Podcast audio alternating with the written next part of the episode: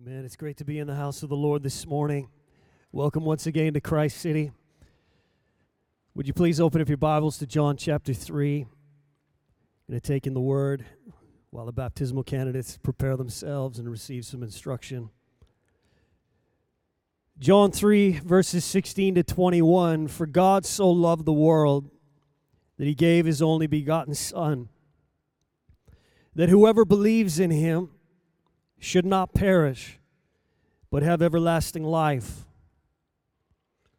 For God did not send his Son into the world to condemn the world, but that the world through him might be saved. He who believes in him is not condemned, but he who does not believe is condemned already, because he has not believed in the name of the only begotten Son of God.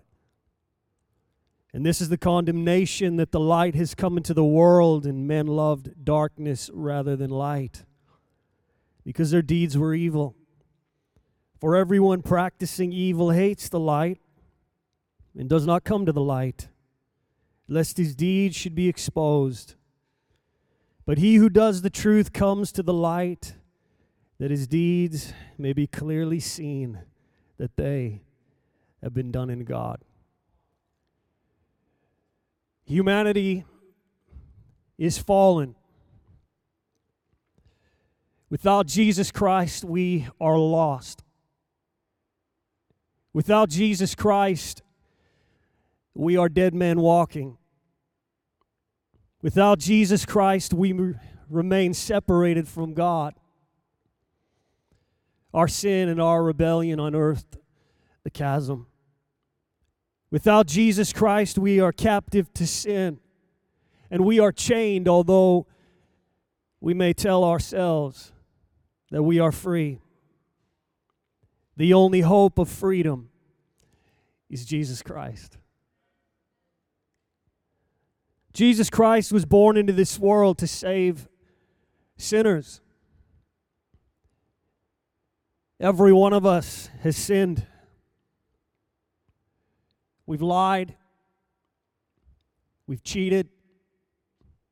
We've lusted. We've hurt others. And we've hurt self. We've brought about pain. We've acted out of jealousy. We've acted out of envy. We've lived selfishly. We've fallen well short of the glory of God. Every one of us needs saving. The message paraphrase this is how much God loved the world. He gave His Son, His one and only Son, and this is why. So that no one need be destroyed. By believing in Him, anyone can have a whole and lasting life. A whole and lasting life are you asking yourself right now, is, is that possible? Well, the good news is that it is possible. Because of Jesus Christ, because the Father sent his Son. John 15, 13, greater love has no one than this, than to lay down one's life for his friends. The Amplified Bible reads, No one has greater love no one has shown stronger affection than to lay down, give up his own life for his friends. This is what Jesus Christ has done for us. This is what Jesus Christ has done for you. Isaiah 53, verse 4 He has borne our griefs and carried our sorrows. He has borne our sicknesses and carried our pains physical, mental, emotional, spiritual. Verse 5 He was wounded for our transgressions, He was bruised for our iniquities. The chastisement for our peace was upon Him, and by His stripes we are healed. I'm here to announce today that this is not simply a good story, this is history. This is His story that ours might be rewritten. Verse 6 All we like sheep have gone astray. We have turned every one to his own way. And the Lord has laid on him, Jesus, the iniquity of us all. All our iniquity, all our immorality, all our wrongdoing, all our crime, all our corruption, all our wickedness, all our evil. He laid it all on Jesus. You say, why would why would the Father why would the Father do this to him? The perfect, sinless Son of God. And the answer is for us. And the answer is for you. The message paraphrase it's what God had in mind all along to crush him with pain. The plan was that he give himself as an offering for sin so that he'd see life come from it. Life, life, and more life. And God's plan will deeply prosper through him. Out of that terrible travail of soul, he'll see that it's worth it and be glad he did it. Through what he experienced, my righteous one, my servant, will make many righteous ones as he himself carries the burden of their sins. Therefore, I'll reward him extravagantly, the best of everything, the highest honors, because he looked death in the face and didn't flinch, because he embraced the company of the lowest. He took on his shoulders the sin of many he took up the cause of all the black sheep. Bye bye, black sheep. Christ can save your soul. Second Corinthians 5, verses 17 to 20. Therefore, if anyone is in Christ, he is a new creation. Old things have passed away. Behold, all things become new. Now all things are of God who has reconciled us to himself through Jesus Christ and has given us the ministry of reconciliation. That is, that God was in Christ, reconciling the world to himself, not imputing their trespasses to them, and has committed to us the word of reconciliation. Now then, we are ambassadors for Christ as though God were pleading through us. We implore you on Christ's behalf be reconciled to God. This is the miracle of salvation. This is the good news of the gospel of Jesus Christ. This is what Jesus has done and is still in the business of doing saving people, rescuing people, setting people free, showing grace and mercy, showing the greatest kindness and the greatest love from death to life in Christ alone. If I could say something to all of us here today, let us not gamble with time. Nicky Cruz, one of the most notorious gang leaders in New York City history, the most feared. He was the leader of the Mau Mau's, and he was miraculously saved. He grew up in Puerto Rico in a home full of witchcraft. And he ended up in New York City as a young teenager because his parents couldn't handle him. Couldn't handle him any longer. So they sent him to New York City to meet up with one of his brothers. And he rejected that company and he ran away. Nicky Cruz was miraculously saved years later after many years of gang life, gang activity. He gave his life to the Lord as the gospel was preached. And there's much to the story. However, I want to share one account after he had received Jesus. He arrived back in gang territory to try and reach those he knew before his new creation life.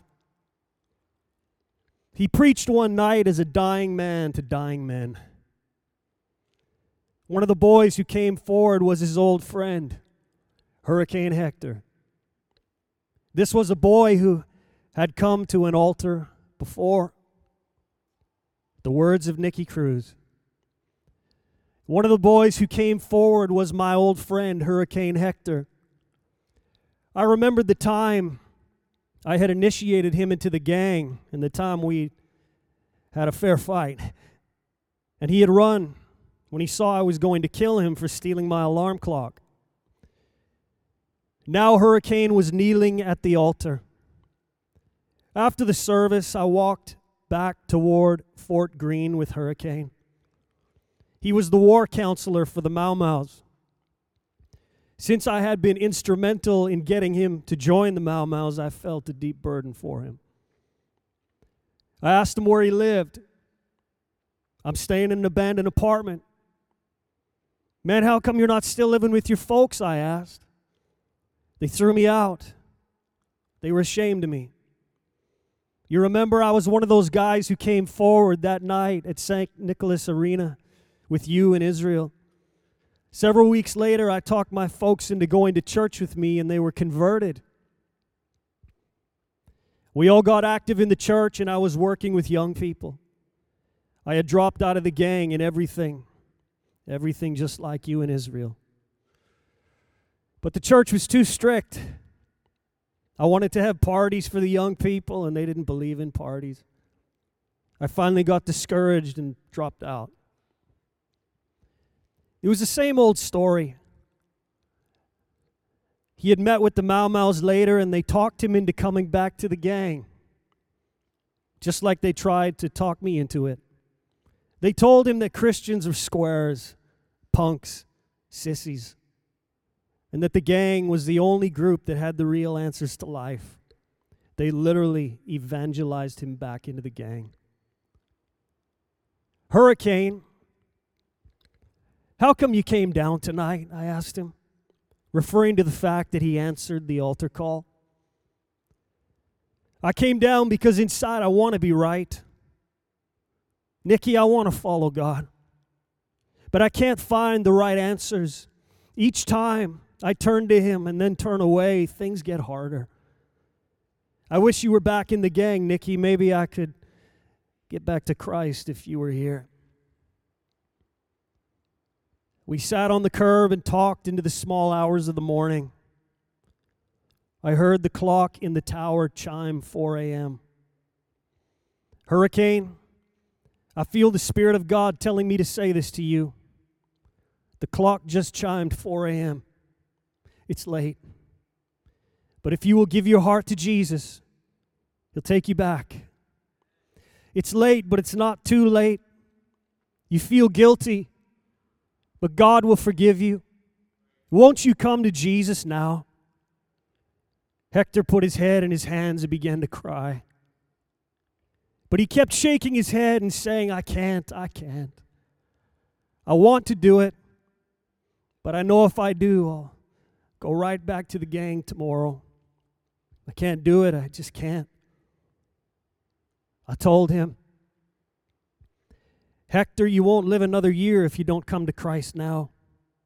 You'll be dead this time next year. They'll kill you. My head was overflowing with words that were not mine as I prophesied to him. Hector just shook his head. If it happens, it happens, Nicky and I can't do anything about it. Hurricane, I hope to see you when I get back. But I have a strong feeling that unless you turn back to Christ, I'll never see you again. The next afternoon, I left for California. I didn't know at that time just how accurate my prophecy was. We fast forward in the story. Nicky back in New York City. Hurricane had gone back to the gang. There was a huge fight, a huge fight with the rival gang. And then three months later, Hurricane and four others went to kill a member of that gang. Hurricane was killed. a member of the gang told Nicky Cruz, when we got to the street, we saw hurricane wasn't with us. Gilbert ran back up the steps and found Hurricane standing up against the wall with the bayonet stuck all the way through him. Gilbert said it was poking out his back. The bishop, rival gang member, had run back in his room and locked the door. Hector was scared and was crying. He was leaning up against the wall with that big knife poked all the way through his gut, begging Gilbert to keep him from dying. He said he was scared to die. He cried something about the clock striking. And then he fell down in the hallway on top of that knife and died. Don't gamble with time. Don't gamble with time. And I feel to say by the Spirit of the Lord these words. The clock just chimed. It's late. But if you will give your heart to Jesus, He will take you back. It's late, but it's not too late. You feel guilty, but God will forgive you. Won't you come to Jesus now? Won't you give your life to Jesus now? You know, He's here. He's here in this room. He's here for you. If you want your life changed, now is the time. The good news is that there is life beyond the grave. Life beyond the grave things of life, the dead things of life, the deadly things of life, the places of what is dead. There's life beyond the grave, beyond the vices and the addictions and the bondages and the chains. There's life beyond the fleeting pleasures this world has to offer. There's life beyond the grave, beyond the grave doings of life, the actions of sin, of immorality, the things done in this life that hurt us and hurt others. There is life beyond the grave the grave dealings of life. There's life beyond the abuse, the pain, the loneliness, the rejection, the associations that have led us down paths of destruction. There is life beyond the grave, the grave ending of life. The Bible declares, Hebrews 9 27, it is appointed for men to die, but after this, the judgment. And it's true, should Christ tarry, every one of us will find ourselves six feet under one day. We can't escape death. And yet, we can. Hebrews 9 27 and 28. And as it is appointed for men to die once, but after this the judgment, so Christ was offered once to bear the sins of many. To those who eagerly wait for him, he will appear a second time apart from sin for salvation. The message reads Everyone has to die once and then face the consequences. Christ's death was also a one time event, but it was a sacrifice that took care of sins forever. And remember those beautiful words we read at the beginning, John 3:16. For God so loved the world that he gave his only begotten son that whoever believes in him should not perish but have everlasting life. He gave his son for you life beyond the grave. If we surrender our lives to Jesus and accept Him as Lord and Savior and purpose to follow Him all the days of our lives, death is simply a doorway to everlasting life. And that everlasting life begins now. We are dead men walking with a life sentence on us. We can't pay the price. We can't get out of it. The penalty is death and eternal separation from God unless we accept His pardon. But because of His grace, His mercy, because of the love of Jesus, because He shed His blood for us, we can be with Him forever. Heaven and hell are real. We will end up in one of two places. But thanks be to God who sent his beautiful Son Jesus to save us through the most incredible act of love. And the Bible is full of examples of men and women that were given life beyond the grave. People that were dead in trespasses and sins. People that were possessed by demons. People that were afflicted by the devil. People that were involved in things that bring destruction. People involved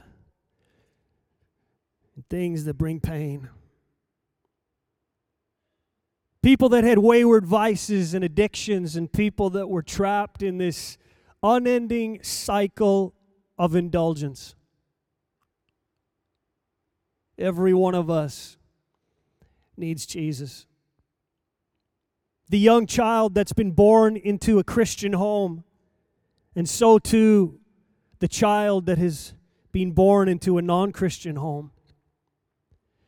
Every one of us needs Jesus. The young person that is growing up under the influence of faith in Christ, and so too the young person that's growing up under the power of other influences. Every one of us needs Jesus.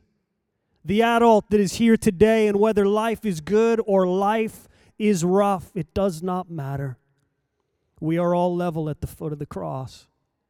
We all need Jesus the rich, the poor, the accepted, the rejected, the clean, the unclean. Outside of Christ, we really are all the same. Dead. Let's have the worship team return today. The question what must we do to be saved? Acts 2 Verses 37 and 38, they were cut to the heart. And they said to Peter and the rest of the apostles, Men and brethren, what shall we do? Then Peter said to them, Repent and let every one of you be baptized in the name of Jesus Christ for the remission, the forgiveness of sins, and you shall receive the gift of the Holy Spirit. Who can be saved? Verses 39 and 40 for the promises to you and to your children and to all who are afar off, as many as the Lord our God will call. And with many other words, he testified and exhorted them, saying, Be saved from this perverse generation. And I love verse 41. Then those who gladly received his word were baptized. And that day, about 3,000 souls were added to them. Souls were added to them. How beautiful. And here we are this morning, water baptism service. These are without doubt some of the greatest moments in the house of the Lord.